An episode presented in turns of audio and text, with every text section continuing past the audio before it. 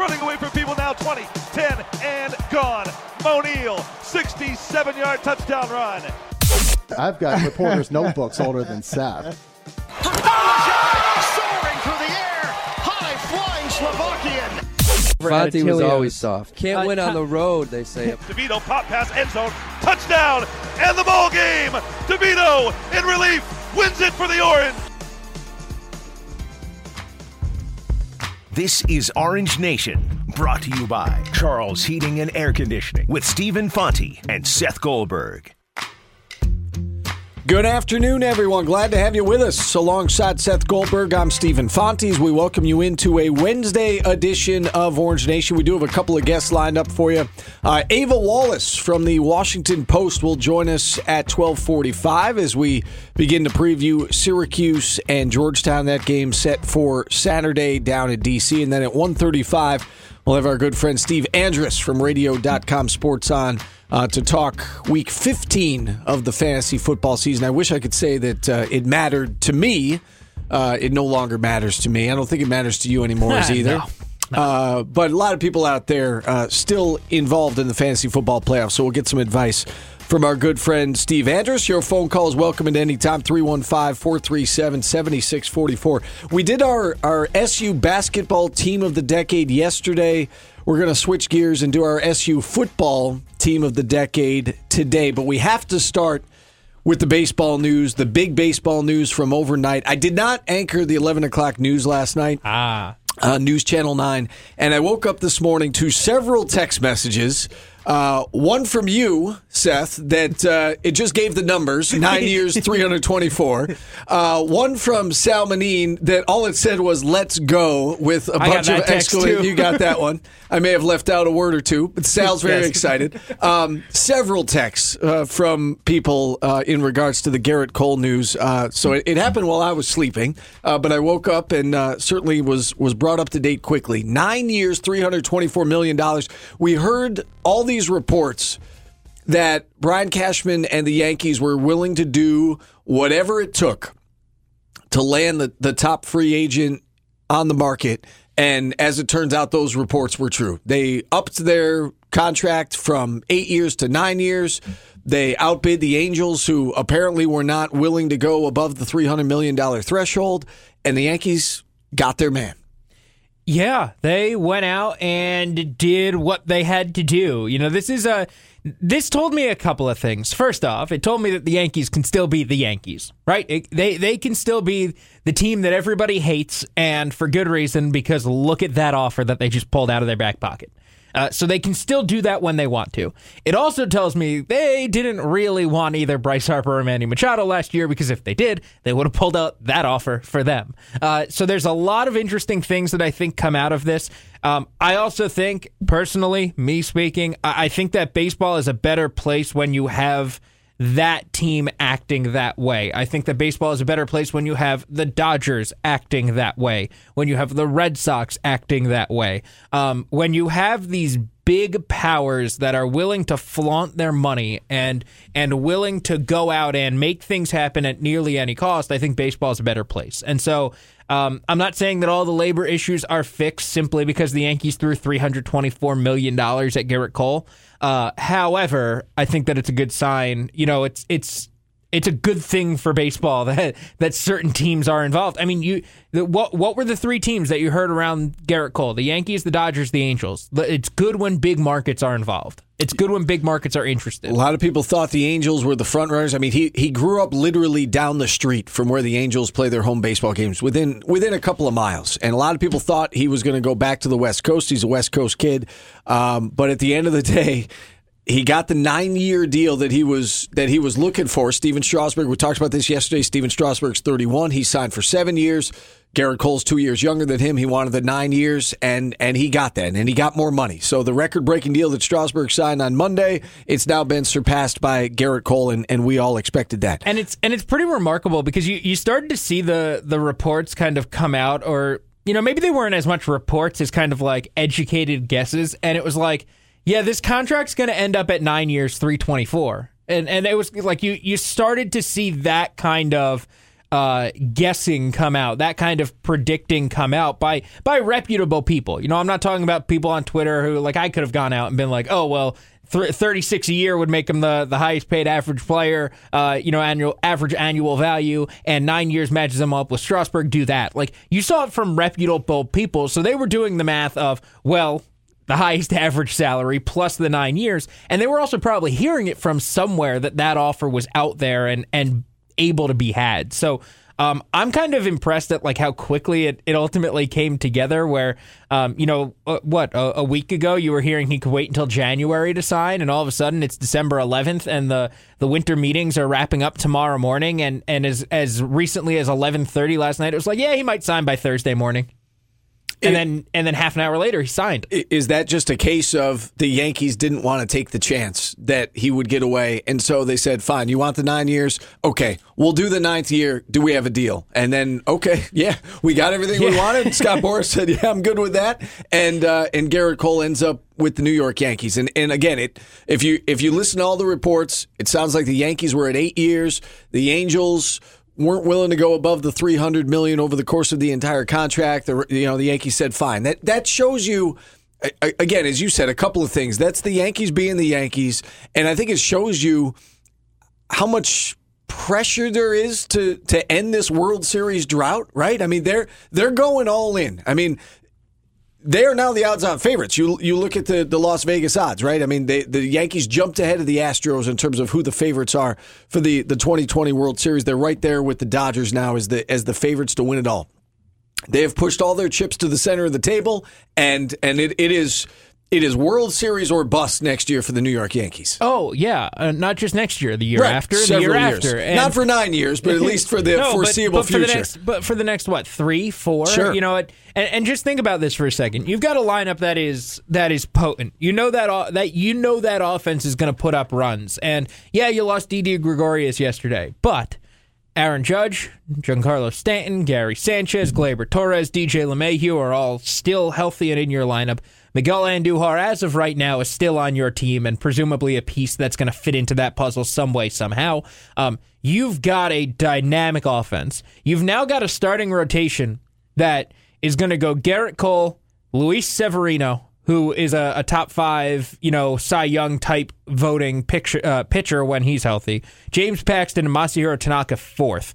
And we saw what Tanaka does in the big games and the big moments. And, um, you know, I feel pretty good about that. I, I feel I feel pretty good about that rotation going into you know a postseason run. This year was kind of weird. Severino was hurt; he hasn't had postseason success, but you probably feel pretty confident tacking Gerrit Cole on the front of that because just look at what he's done the last couple of years. No doubt. And and again, you've got Jay Happ still on that roster, Domingo Germán, who may or may not be suspended to start next season. Um, but you know, he was a very effective pitcher, let's say, for, for the Yankees in 2019. You know, he's still on the roster. Jonathan Loáisiga, again, they they've got depth with the, the starting rotation. We know that their bullpen is rock solid, but but they've got they've got depth, they've got a lot of options, and you put that guy at the head of that rotation and it makes you the World Series favorite. And this is presumably one less day that they've got to use the full bullpen. Right. Right. This is presumably one less day each each 5 days that you've got to use the full bullpen because he's somebody who's going to give you 6 or 7 innings every time. Every time he pitches. He, he's he's thrown 200 innings 3 of the last 4 years he's somebody who is just a workhorse. And uh, what he did last year, he did not lose a start. And and again, I don't like pitcher wins. I, I think everybody knows that by now. However, think about this for a second and what it says about him. He did not lose a start from May 22nd until game one of the World Series. It's insane. That's ridiculous. It's insane. and then utterly know, ridiculous. And then he bounces back after he loses game one of the World Series. He game, bounces back in yeah. game five and was terrific. Game so, five was a masterpiece. So uh, yeah, I mean he was he is he is the best pitcher in the game right now. I don't think there's any doubt about that. Led the majors in strikeouts. Uh, led the American League in ERA. Um, as you said, he was he was lights out for virtually the entire second half of the season, going from May 22nd uh, throughout the entire postseason until he got to the World Series without a single loss. Um, he is dominant. and the Yankees add him to an already pretty good rotation. Now it becomes a very good rotation, um, an exceptional pitching staff. And again, with that lineup, they're going to score a lot of runs. They're not going to give up too many runs with that pitching staff. They are they are a team that has their eyes on 100 plus wins and no doubt has their eyes on their first World Series title in in you know a decade. And again, you make your competition weaker. Uh, you make the Astros worse. And and now you know were the Astros really going to bring him back? I don't know. Uh, you know, may, maybe they were, but they they weren't ever. It didn't seem like they were ever seriously. No, the fact that the he running. took the Astros hat off the night of the World Series that they lost Yeah. and said, "I'm no longer a member of this team." I speak Uh, for myself. Yeah, I don't I think, think he there was- was any no. chance he was going back to but- Houston. But, so okay, so you make the Astros weaker. You also make the Dodgers weaker because they don't have him. You also make the Angels weaker because they don't have him. So uh, now all of a sudden, and, and let's think about it this way for a second. Uh, the Yankees, the Yankees last year had a starter in their rotation that was some combination of CC Sabathia, Jonathan Loáisiga, Luis Cessa, Chad Green, Nestor Cortes. And that guy is now replaced by the best pitcher in the American League. Like, right? Like, the, those guys will not start anymore on this Yankees team, and you are replacing him with Gerrit Cole. Is it like uh, That's ridiculous. taking and nothing against like Bourama and Jesse Edwards, but replacing him with like Shaq? Yes. Is that is that the same analogy? Yes, it is. like Shaq in his prime. Right. It's like throw college Shaq on Syracuse's team right now. See how much better they are. Yeah, I think that's a good analogy. 315 437 7644. If you'd like to talk the Gerrit Cole signing by the Yankees, when we return, we're going to get into our team of the decade SU football version. We're back after this on ESPN Radio. On Twitch, Q Sports Talk and ESPN Radio 97.7 and 100.1. This is Orange Nation with Stephen Fonte and Seth Goldberg.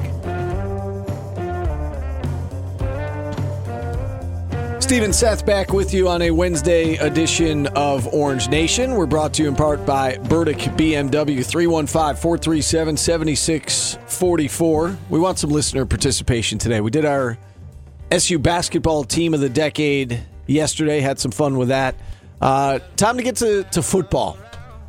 A lot more positions when There it comes are. to football. Some And of some of these, them are- some of these were no brainers. Some of them were, were more difficult than you might think. I was going to say some of them were really easy to pick. Like some of them were really, really easy to pick. Um, some of them were really difficult, and I would I would argue that some of them were more difficult than the decisions we had to make on the basketball roster. Okay. Well, let's get to it. So, our producer Tommy Hogan uh, put together a, a comprehensive list. We should put this pa- this document out yeah, and let people pick their yeah, own. Yeah, maybe we'll do that later. Tommy did a great job putting this thing together. So, um, let's. I guess should we just start with the offensive line? I know it's not sexy, but we'll kind of build up to the skill positions. Uh, Tommy started with the I offensive think line are we going to have the same O line? We very well might have the same offensive I mean, line. I, I think there's a darn good chance of that. Um, It's Mackey at center. yes, I have uh, I have Trudo and Roberts at guards. I went. I went Ivan Foy Okay. and Trudo there, but Okay. Foy and Trudo are both four-year starters. I went Roberts to give some uh, representation to last year's line because Okay. it was so strong, and Fair enough. I'm not going to get them at another position. Fair enough. Foy and Trudeau, it just like they played together. It just seems Yep. like they kind of they kind of go together. Fair so, enough. So they were my they were my two guards. Um, and then I went Hickey and Pugh as my tackles. No brainers there. No doubt about it. Those are easy. Um, do we want to circle back to the quarterback? Yes, please. We want to wait on the quarterback. Yes, please. All right. All right. Uh, how about we go tight end next? Finish up along the line. Jeez. I can't figure this out. So here are the five tight ends we've got listed. We've got uh, Beckett Wales, uh, Josh Parris, Chris Elmore, Ravian Pierce, and Aaron Hackett. We missing somebody? I, I think I don't that's think a, so. I think a that's it. solid list. I think that's the comprehensive list. I mean, Gabe Horan had that one catch. I mean, Nick Provo's not on there. Oh, that's a good call. That might be the guy. I think it is the guy. To- Tommy's that fired. might be the guy. Tommy's fired. I think it's got to be Nick Provo. I mean, he's the all-time leader in catches by a tight end, um, and he also had the uh, the most catches in a season by a tight end.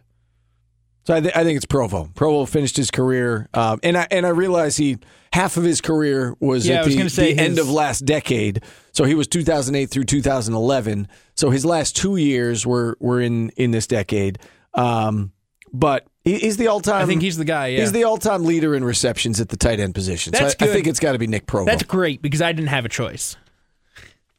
That was one it- of the positions. That was one of the positions I, I said to you before the show. I said I have four positions that I'm really struggling with. Two of them because the options are really good, and two of them because I'm like, eh, I don't. I'm not really sure how to pick the. I think based on the here. options that we had that Tommy gave us, it probably would be Beckett Wales just in terms of sheer numbers of I was kind of catches. thinking that, yeah. Um, but uh, but yeah, it's got to be Nick Provo. So already we, we noticed a mistake from Tommy. just um, as just as in the break on Q Sports Talk, I was like, I don't think he missed anybody. I think he, I think he really hit we were everybody. just singing his praises. uh, he's sick today. We we hope Tommy's feeling better. Um, how about wide receiver? Uh, I have Alec Lemon, Erv Philips, and Steve Ishmael. And that's not to take away from what Amba did. Uh, not at all. However, with time, I, I think we've got more perspective on that season, and that season's changed a little bit in my mind. Um, just in that, like, I think we've seen since that whoever's the number one receiver in this system is going to go for like 1,100 yards and 10 touchdowns. Um, you know, and I, again, that's not a knock on Amba Etta-Tawo. Like he had an awesome season and it was a lot of fun. But Irv and Ishmael and Lemon all gave you multiple years of it.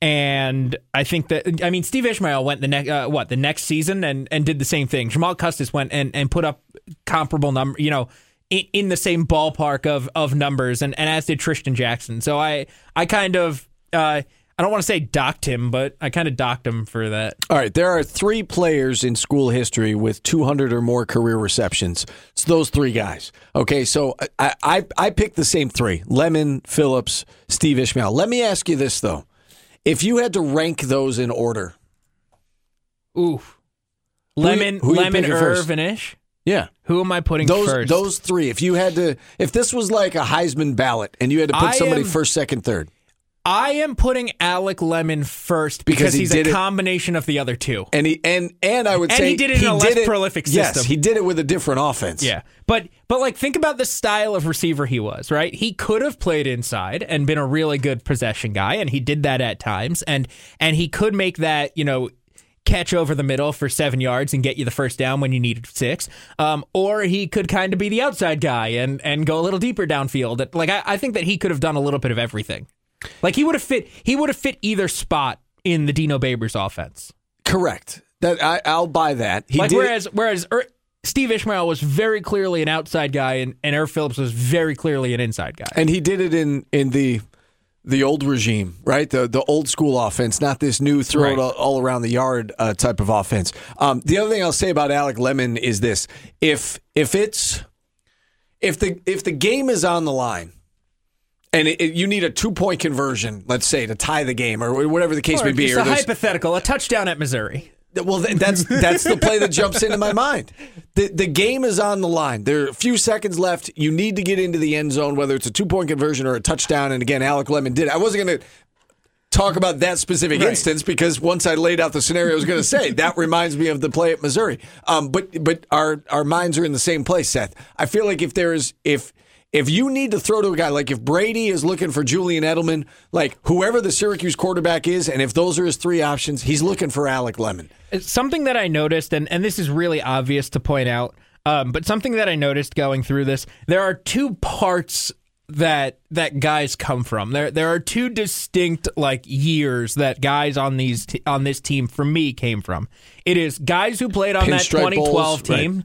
And guys who played like the last 2 or 3 years here. Yeah. You know, and and it's Well, that makes sense. like because in in between you got a whole lot of nothing. Like before that, it was whatever. Uh, you know, it's it's really that 2012 team and like the 17 and 18 teams, and I, I think that we're going to see that. I I I think everybody that I picked, eh, just about everybody I picked was on one of those two, one of those three teams. And that makes sense. That makes sense. Um, Chandler Jones might be the uh, I think he's the exception. outlier, but we'll we'll get into to Chandler and the defense here in a little bit.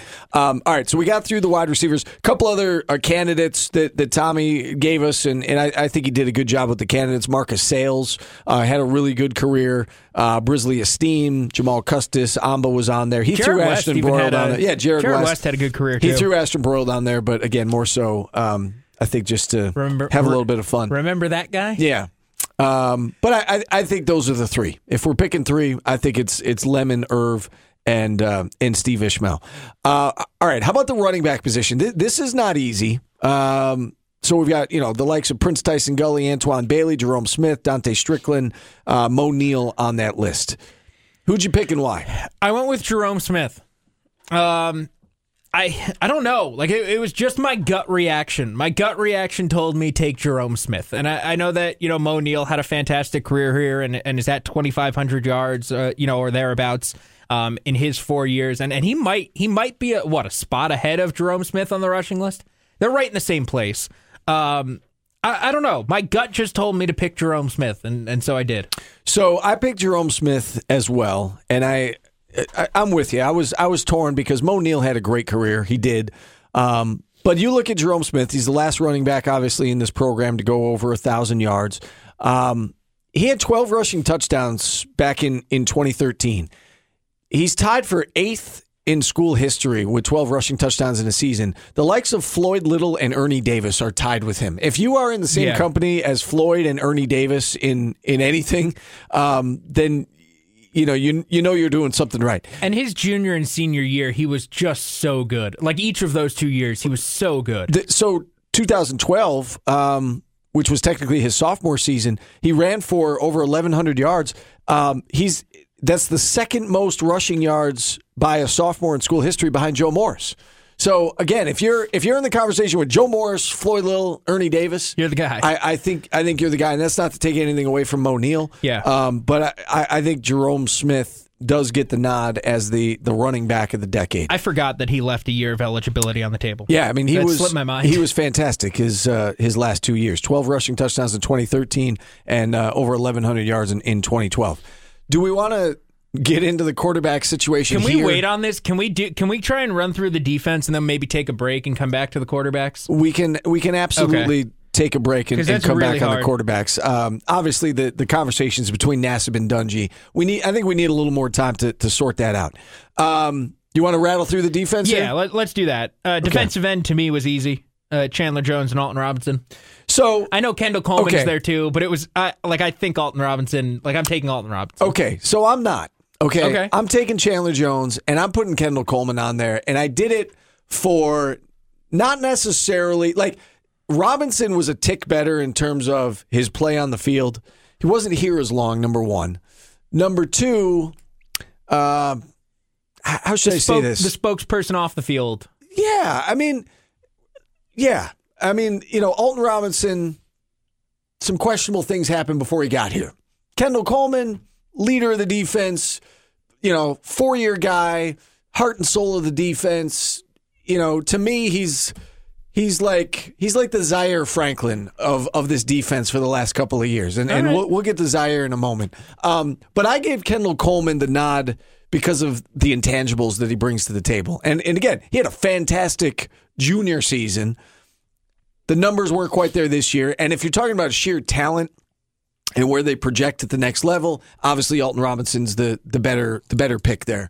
Um, but just all things considered, and the fact that he, that he was a four year guy here and, and poured his heart and soul into this program, uh, started here, you know, finished his career here. I, I gave Kendall Coleman the nod. All right. I, I mean, I'm not going to argue with you on it. Like, okay, I I totally understand that one. Uh, defensive tackle, I thought that was easy. I had Bromley and, and Slayton. Yep, no Um, doubt. Slam dunks. And think about that. They went. Uh, they went what? Eight years back to back. Yeah, I mean you're rock I mean, you- solid there. You went one right into the other. That's incredible. Linebacker. So we we Zaire picked, Franklin. We picked three linebackers. Zaire's got to be a pick. Cam Lynch has got to be one of your picks. I, I gave the, the third I gave one? the third spot to Marquis Spruill. Did- you did as well. Okay. We are really thinking similarly on these. Shamar- Shamarko Thomas is your strong safety. Yes. There's no doubt about that. And uh, I went Andre Cisco with my with my free safety. So let's talk about this. because I, was torn and I never I, I, made a pick at every position except for this one. Really, I I, I was torn between Eskridge and Cisco. Um, Cisco's only done it for two years. Eskridge was a guy that, that did it for four. Um, you know, he's a guy that, that went on to play in the CFL. Um, you know, Cisco's got more interceptions already, and he's he's he only does. been on the team for two years. The defense last year, I think, was largely better than the defenses that you know the the defense that Cisco that Eskridge Again, it was kind a different, it was a different time back I then. Know. Ah, I don't. What broke the tie for you? What, like why why Cisco? Like what puts you over the top with the, Cisco? The interceptions, um, again, somewhat of the attachment to last year, um, and wanting to get that team more more recognition on this uh, on this year on this team. Um, but yeah, I, I, think a lot of it is last year. And, I mean, Durell, Durell Eskridge is a friend of the program. Like he he came on Orange Nation several times leading up to uh, leading up to that NFL draft in 2014. I know. I mean, and, and he was a great player, and he and he was a, a really uh, you know, he's a, a, really big piece of that defense. A guy who, you know, if you think if if he sticks around for that one more year, you know, does does that next season look different? Um, you know, it's it's one of those questions. I, I don't know. I just I went much like the running back question, where I was just like kind of hemming and hawing, and I, I know I looked at numbers and, and, and the stats and all that stuff. Um, I I don't know. I just kind of went with Andre Cisco. All right, I'm going to go ask Eskridge. Okay, because he was solid and he did it for longer than than than Cisco. Fair and, enough. and again, it's not to take anything away from Andre Cisco, but just to be different, I'll, I'll go Eskridge there. Cornerback uh, was tough. I had a problem here. I have one circled. Well, I got two circled. You pick Keon Lyn. I got Keon Lyn and Antwan Cordy, and I don't know what to do with my third one. Well, Cordy was like I said this to you before. He's not show. really. A, he's not really a corner. No, but he was like he's got to be a pick because he was on the team for like the entire decade. So he right. like he has to be just for his longevity. He's got to be a pick, honorary pick. Given um, give a nod to Julian Whigham for coming on the show all those times. I, you know, I really wanted to pick Julian. I did, uh, but I went with Keon Lyn. I went with Cordy, and I went with uh, Christopher Fredrick. All right, yeah, that sounds good. Uh, I'll take I'll take Fredrick as my third. Sure. Like special that. teams. Uh, it's it's Andre Szmyt. Yes. And uh, we're going two punters. You're picking them both. I'm carrying two punters. You can't I, have you them know both. What? Instead of a instead of a third quarterback, I'm going with another punter. You can't have them both. You can't. You're gonna have Hofrichter handle the kickoffs. yeah, exactly. Dixon's exactly. gonna handle the punting. That's exactly what we're doing. There you go. All That's exactly what we're doing. I, if Huff Tommy's Richter, listening Huff right Richter's now, the kickoff man, and, and Riley is the is the punter. if there Tommy's listening right now, he's rolling his eyes. he's gonna kill us tomorrow. Um, yes. Um, all right, that's fair. Uh, I, I picked Dixon as my punter, but Okay. sure, we uh, Hofrichter No, I- has to be on the. He's got to be on the roster. We'll we'll let him handle the kickoffs. Exactly. All right, let's take a break. When we come back, we're, we're going to talk about the quarterback position. Is it Ryan Nassib? Is it Eric Dungey? Who's the quarterback of the decade? 315 437 7644. Back after this on ESPN Radio. On Twitch, Q Sports Talk and ESPN Radio 97.7 and 100.1. This is Orange Nation with Stephen Fonte and Seth Goldberg.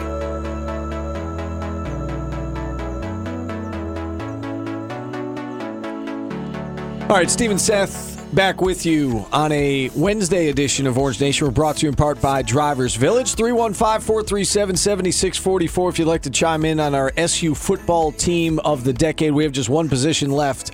Uh, it's the most important position and maybe the most debatable position, and that is the quarterback position. Who you got? Eric Dungey, Ryan Nassib. I don't know. Um, I had I had a real problem with this one too. I, I really did. I I don't know what to do. Um, when you look at impact on the program, when you look at the the records and running the ball and the 10 win season, it's really easy to say Eric Dungey.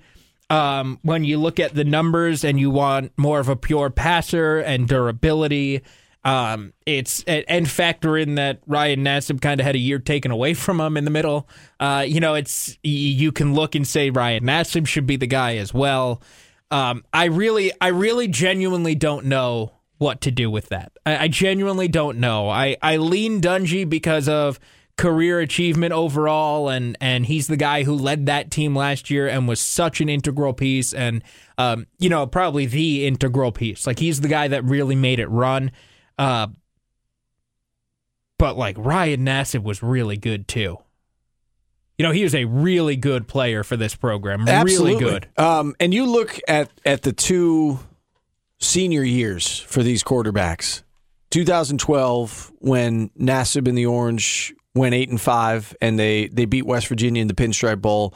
And you look at, at what Dungey did last year in 2018, leading them to a 10 and three uh, season, and and beating West Virginia in the Camping World Bowl. Um, which season was more important? Because I, and I know again Well, the easy that book, answer is that book written yet? well, I know the easy answer is is last year because it was 10 wins. It felt like they turned the corner. They got back into the top 25, which they did not do uh, coming out of that 2012 season.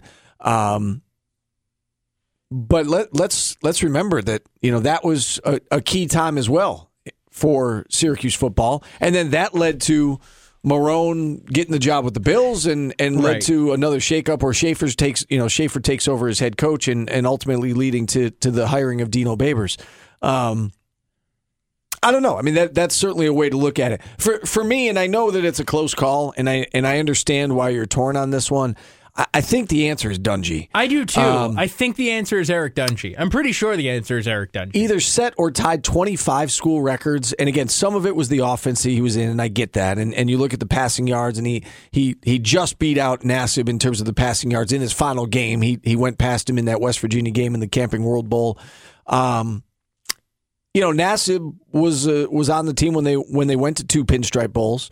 He obviously was drafted in the NFL. I don't know as if we can take that into account. No, the fact that he was a fourth round pick by the Giants. Um, I, I think I think Dungey's the guy. I think he was a, you know he was a, a four year starter for this team.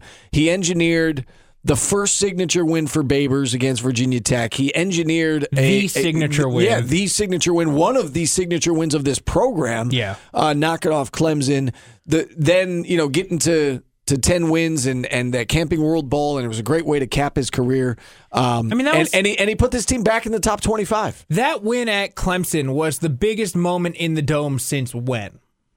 I mean, like what like what are we talking about? It, it's the biggest moment in the dome. I guess we'll limit it football wise since what? Michael Owens and the two point conversion?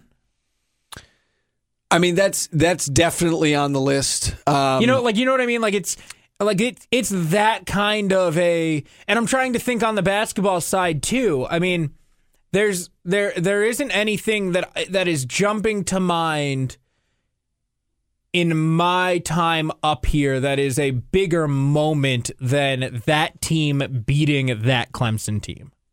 And the fact that he was the fact that he was really the guy driving that. Um, I mean, th- again, think about the last drive of yeah. that game. the And last play, the the- la- Yup, when they had to pick up the first down. Yeah, they need they needed what four yards and, and he got five or, or whatever it was, and and I'm I'm blanking on the exact yardage, but I don't think he it was quite that far. I think- I think maybe two, Yeah. and he needed and they got three, like whatever it was. But he he was so integral in making that happen, so important in making that happen. Biggest moment in the dome. I, I don't know if it's a moment. I, I go back to McNabb's senior year, his senior day when they just annihilated Miami, and then they went to the Orange Bowl. I think that was pretty big. Sure. Um, certainly, Michael Owens and the two point conversion. Certainly, when Syracuse, you know, three years prior to that, beat Nebraska. I mean, those are all on the list in, in some capacity. Um, but there's no doubt the biggest biggest moment slash biggest win in the dome in at least twenty years. Yeah, yeah. There's no question about it, and it, and it set the stage for what would happen the following year. I, I think the answer is Dungey. And and I'm curious to Yeah, the to, more to I find talk out it, if our the listeners more I talk with it through, the easier it becomes to me. But yeah, I, I had a hard time with that initially. All right. I- you know, because Nassib was really good.